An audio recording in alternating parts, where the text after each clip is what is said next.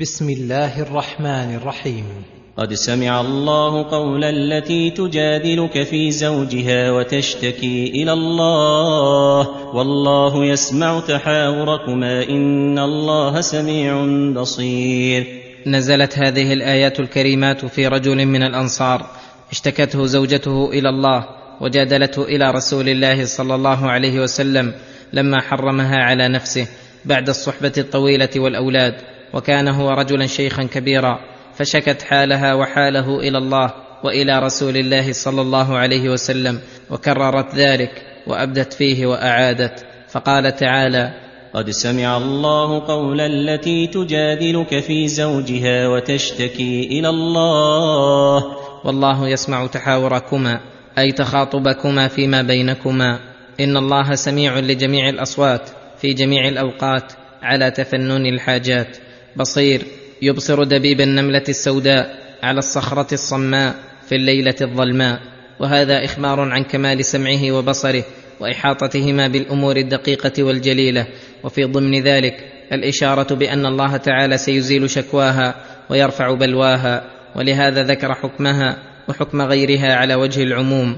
فقال الذين يظاهرون منكم من نسائهم ما هن أمهاتهم إن أمهاتهم إلا اللائي ولدنهم وإنهم ليقولون منكرا من القول وزورا وإن الله لعفو غفور.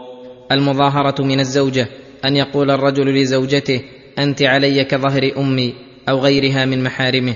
أو أنت علي حرام وكان المعتاد عندهم في هذا اللفظ الظهر ولهذا سماه الله ظهارا.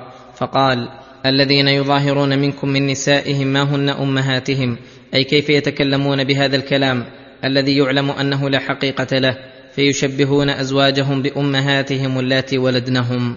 ولهذا عظم الله أمره وقبحه فقال وإنهم ليقولون منكرا من القول وزورا. أي قولا شنيعا وزورا أي كذبا. وإن الله لعفو غفور. عمن صدر منه بعض المخالفات فتداركها بالتوبة النصوح. والذين يظاهرون من نسائهم ثم يعودون لما قالوا فتحرير رقبة من قبل أن يتماسا. ذلكم توعظون به والله بما تعملون خبير. والذين يظاهرون من نسائهم ثم يعودون لما قالوا اختلف العلماء في معنى العود فقيل معناه العزم على جماع من ظاهر منها وأنه بمجرد عزمه تجب عليه الكفارة المذكورة. ويدل على هذا أن الله تعالى ذكر في الكفارة أنها تكون قبل المسيس وذلك إنما يكون بمجرد العزم وقيل معناه حقيقة الوطء. ويدل على ذلك أن الله قال ثم يعودون لما قالوا والذي قالوا إنما هو الوطء وعلى كل من القولين فإذا وجد العود صار كفارة هذا التحريم تحرير رقبة مؤمنة كما قيدت في آية أخرى ذكر أو أنثى بشرط أن تكون سالمة من العيوب المضرة بالعمل.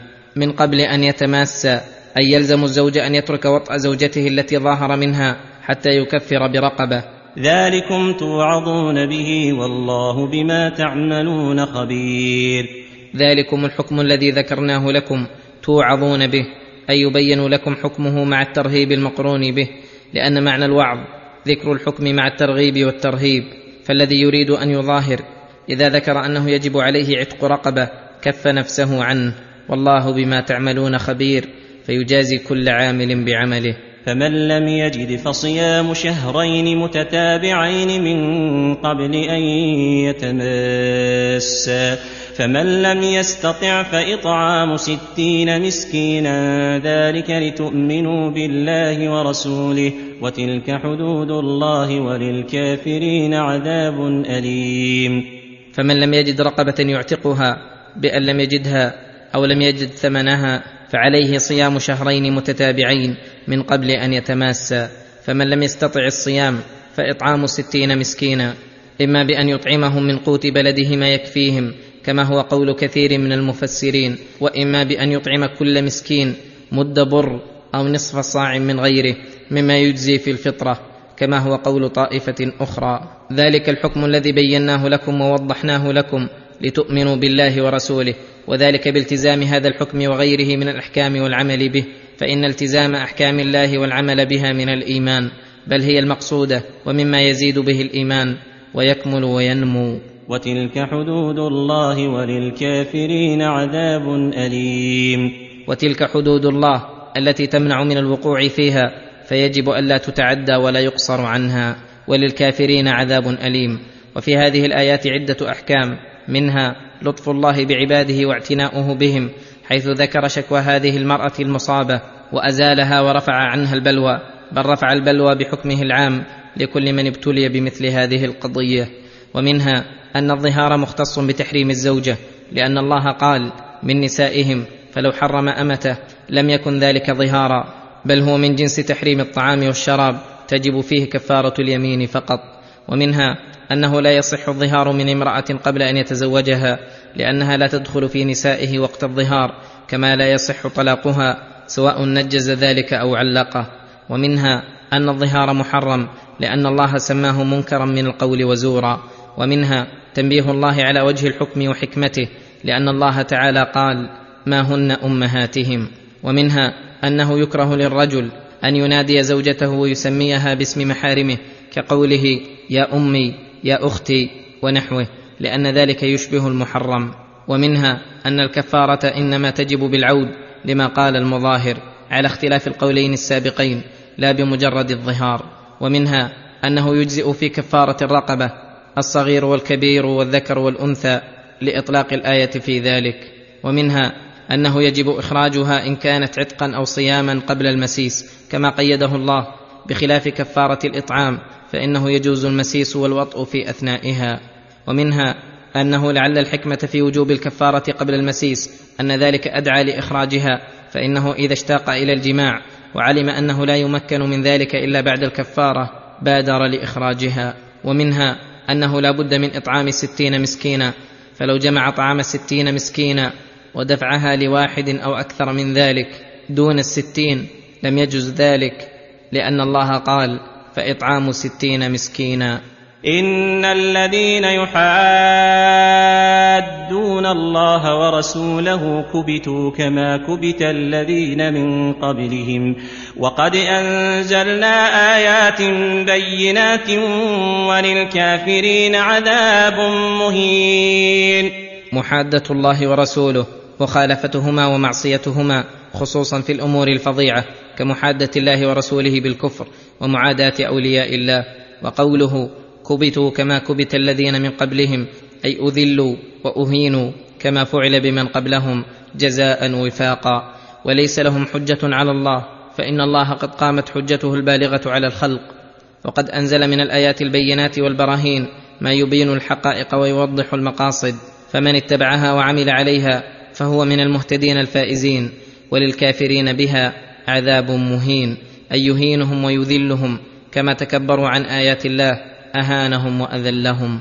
يوم يبعثهم الله جميعا فينبئهم بما عملوا. أحصاه الله ونسوه والله على كل شيء شهيد. يقول الله تعالى يوم يبعث الله الخلق جميعا فيقومون من أجداثهم سريعا فيجازيهم بأعمالهم فينبئهم بما عملوا من خير وشر لأنه علم ذلك وكتبه في اللوح المحفوظ وأمر الملائكة الكرام الحفظة بكتابته هذا والعاملون قد نسوا ما عملوه والله أحصى ذلك. والله على كل شيء شهيد. بالظواهر والسرائر والخبايا والخفايا ألم تر أن الله يعلم ما في السماوات وما في الأرض؟ ما يكون من نجوى ثلاثة إلا هو رابعهم ولا خمسة إلا هو سادسهم ولا أدنى من ذلك ولا أكثر إلا هو معهم أينما كانوا ثم ينبئهم بما عملوا يوم القيامة. إن الله بكل شيء عليم. ولهذا أخبر عن سعة علمه وإحاطته بما في السماوات والأرض من دقيق وجليل وأنه ما يكون من نجوى ثلاثة إلا هو رابعهم ولا خمسة إلا هو سادسهم ولا أدنى من ذلك ولا أكثر إلا هو معهم أينما كانوا. والمراد بهذه المعية معية العلم والإحاطة بما تناجوا به وأسروه فيما بينهم. ولهذا قال إن الله بكل شيء عليم. ثم قال تعالى ألم تر إلى الذين نهوا عن النجوى ثم يعودون لما نهوا عنه ويتناجون بالإثم والعدوان ومعصية الرسول وإذا جاءوك حيوك بما لم يحيك به الله ويقولون في أنفسهم لولا ويقولون في أنفسهم لولا يعذبنا الله بما نقول حسبهم جهنم جهنم حسبهم جهنم يصلونها فبئس المصير. يا أيها الذين آمنوا إذا تناجيتم فلا تتناجوا بالإثم والعدوان ومعصية الرسول وتناجوا بالبر والتقوى واتقوا الله واتقوا الله الذي إليه تحشرون. النجوى هي التناجي بين اثنين فأكثر وقد تكون في الخير وتكون في الشر. فأمر تعالى المؤمنين أن يتناجوا بالبر وهو اسم جامع لكل خير وطاعة وقيام بحق لله ولعباده والتقوى وهي هنا اسم جامع لترك جميع المحارم والمآثم. فالمؤمن يمتثل هذا الأمر الإلهي فلا تجده مناجيا ومتحدثا إلا بما يقربه من الله ويباعده من سخطه. والفاجر يتهاون بأمر الله ويناجي بالإثم والعدوان ومعصية الرسول كالمنافقين الذين هذا دأبهم وحالهم مع الرسول صلى الله عليه وسلم. قال تعالى واذا جاءوك حيوك بما لم يحيك به الله ويقولون في انفسهم لولا.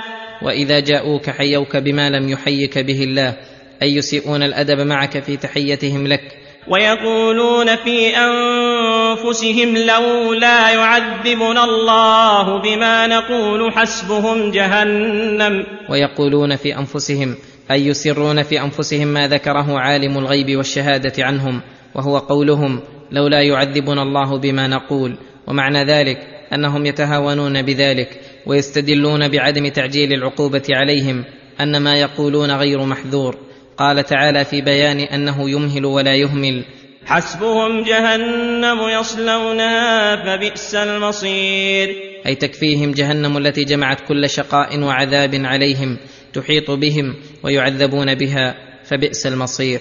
وهؤلاء المذكورون إما أناس من المنافقين يظهرون الإيمان ويخاطبون الرسول صلى الله عليه وسلم بهذا الخطاب الذي يوهمون أنهم أرادوا به خيرا وهم كذبة في ذلك. وإما أناس من أهل الكتاب الذين إذا سلموا على النبي صلى الله عليه وسلم قالوا السام عليك يا محمد يعنون بذلك الموت.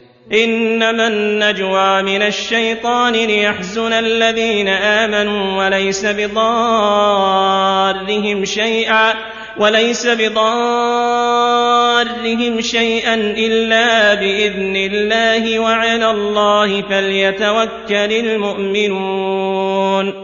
يقول تعالى إنما النجوى أي تناجي أعداء المؤمنين بالمؤمنين بالمكر والخديعة وطلب السوء من الشيطان الذي كيده ضعيف ومكره غير مفيد.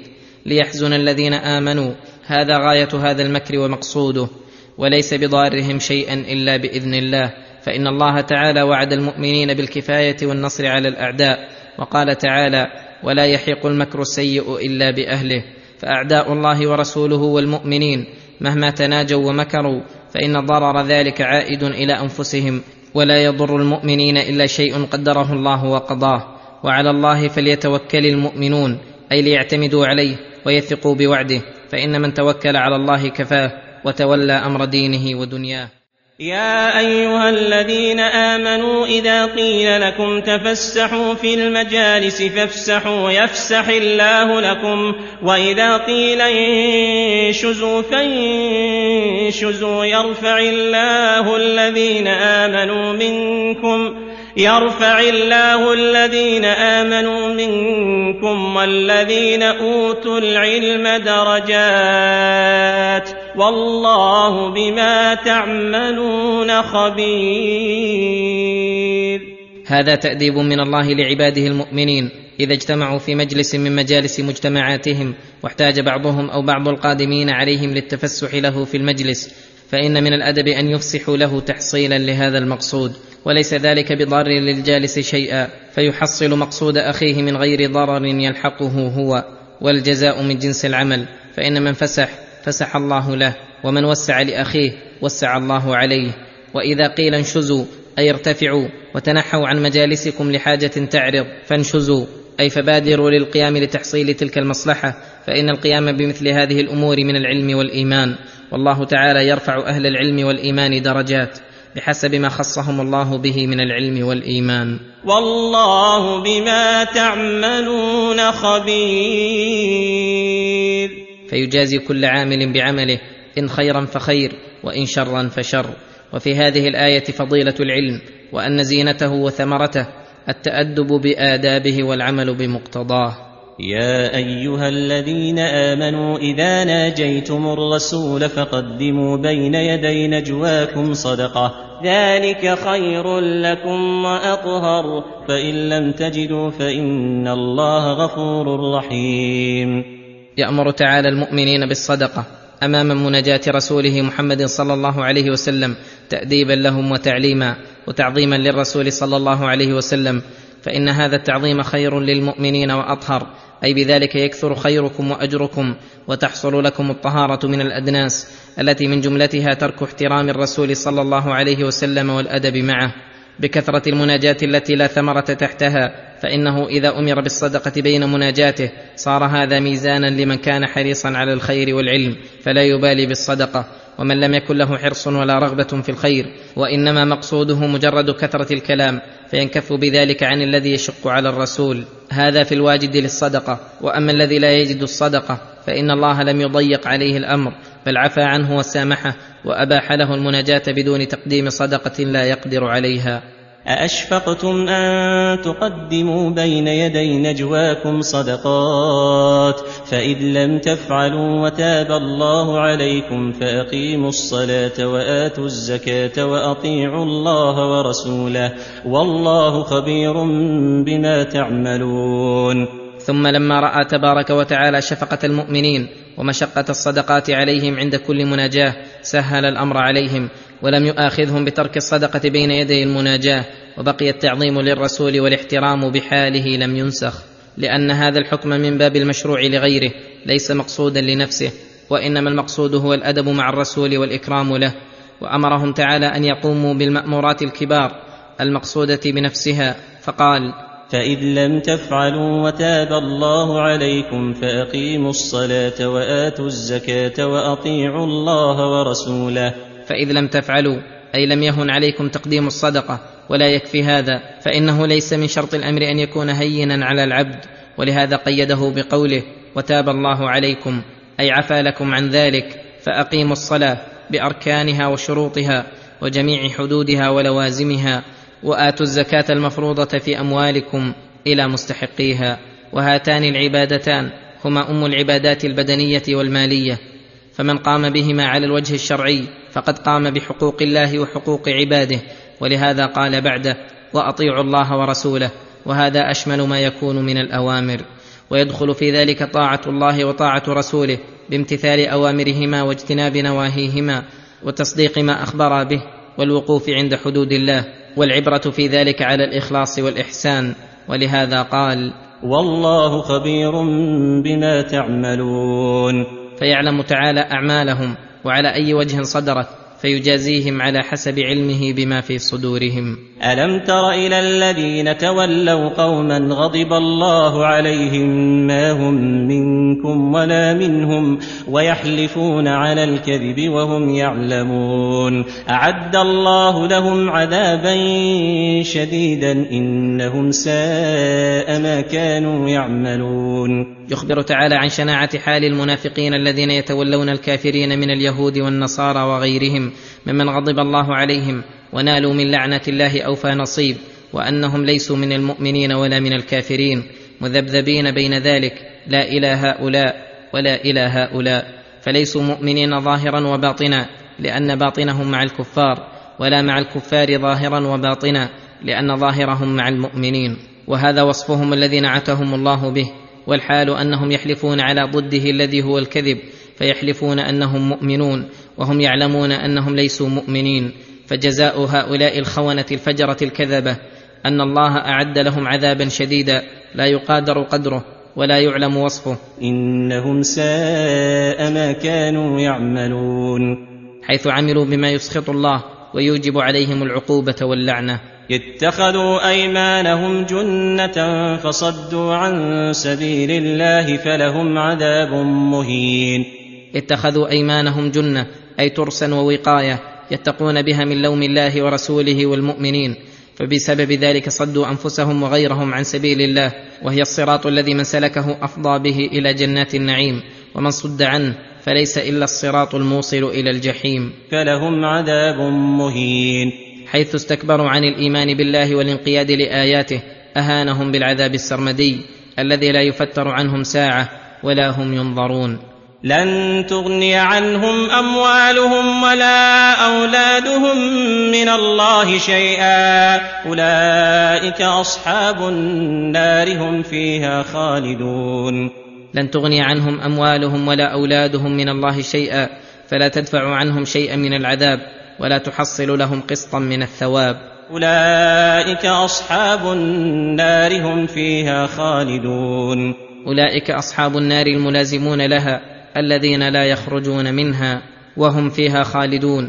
يوم يبعثهم الله جميعا فيحلفون له كما يحلفون لكم فيحلفون له كما يحلفون لكم ويحسبون أنهم على شيء ألا إنهم هم الكاذبون. ومن عاش على شيء مات عليه فكما أن المنافقين في الدنيا فكما أن المنافقين في الدنيا يموهون على المؤمنين ويحلفون لهم أنهم مؤمنون فإذا كان يوم القيامة وبعثهم الله جميعا حلفوا لله كما حلفوا للمؤمنين ويحسبون في حلفهم هذا أنهم على شيء لأن كفرهم ونفاقهم وعقائدهم الباطلة.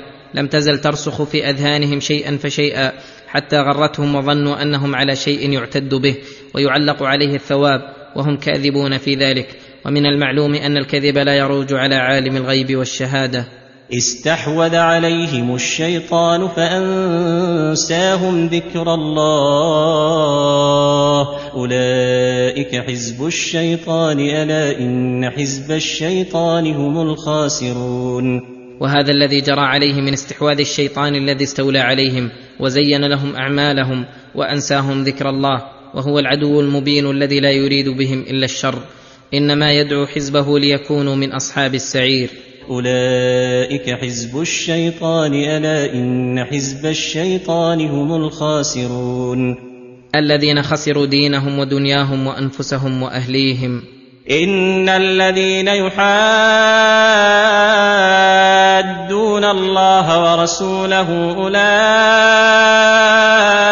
في الأذلين. كتب الله لأغلبن أنا ورسلي إن الله قوي عزيز.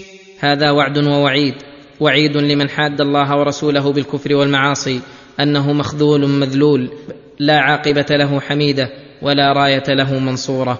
ووعد لمن آمن به وبرسله واتبع ما جاء به المرسلون فصار من حزب الله المفلحين أن لهم الفتح والنصر والغلبة في الدنيا والآخرة. وهذا وعد لا يخلف ولا يغير فإنه من الصادق القوي العزيز الذي لا يعجزه شيء يريده. لا تجد قوما يؤمنون بالله واليوم الآخر يوادون من حاد الله ورسوله ولو كانوا آباءهم ولو كانوا آباءهم أو أبناءهم أو إخوانهم أو عشيرتهم أولئك كتب في قلوبهم الإيمان وأيدهم بروح منه ويدخلهم جنات تجري من تحتها الأنهار. ويدخلهم جنات تجري من تحتها الأنهار خالدين فيها. رضي الله عنهم ورضوا عنه. أولئك حزب الله. ألا إن حزب الله هم المفلحون. يقول تعالى لا تجد قوما يؤمنون بالله واليوم الآخر يوادون من حاد الله ورسوله أي لا يجتمع هذا وهذا. فلا يكون العبد مؤمنا بالله واليوم الآخر حقيقة إلا كان عاملا على مقتضى الإيمان ولوازمه من محبة من قام بالإيمان وموالاته وبغض من لم يقم به ومعاداته. ولو كان أقرب الناس إليه. وهذا هو الإيمان على الحقيقة الذي وجدت ثمرته والمقصود منه وأهل هذا الوصف. أولئك كتب في قلوبهم الإيمان وأيدهم بروح منه. هم الذين كتب الله في قلوبهم الإيمان أي رسمه وثبته وغرسه غرسا لا يتزلزل ولا تؤثر فيه الشبه والشكوك. وهم الذين قواهم الله بروح منه أي بوحيه ومعونته ومدده الإلهي. وإحسانه الرباني وهم الذين لهم الحياة الطيبة في هذه الدار ولهم جنات النعيم في دار القرار التي فيها كل ما تشتهيه الأنفس وتلذ الأعين وتختار ولهم أكبر النعيم وأفضله وهو أن الله يحل عليهم رضوانه فلا يسخط عليهم أبدا ويرضون عن ربهم بما يعطيهم من أنواع الكرامات ووافر المثوبات وجزيل الهبات ورفيع الدرجات بحيث لا يرون فوق ما أعطاهم مولاهم غاية ولا فوقه نهاية. وأما من يزعم أنه يؤمن بالله واليوم الآخر وهو مع ذلك مواد لأعداء الله محب لمن ترك الإيمان وراء ظهره فإن هذا إيمان زعمي لا حقيقة له. فإن كل أمر لا بد له من برهان يصدقه فمجرد الدعوى لا تفيد شيئا ولا يصدق صاحبها.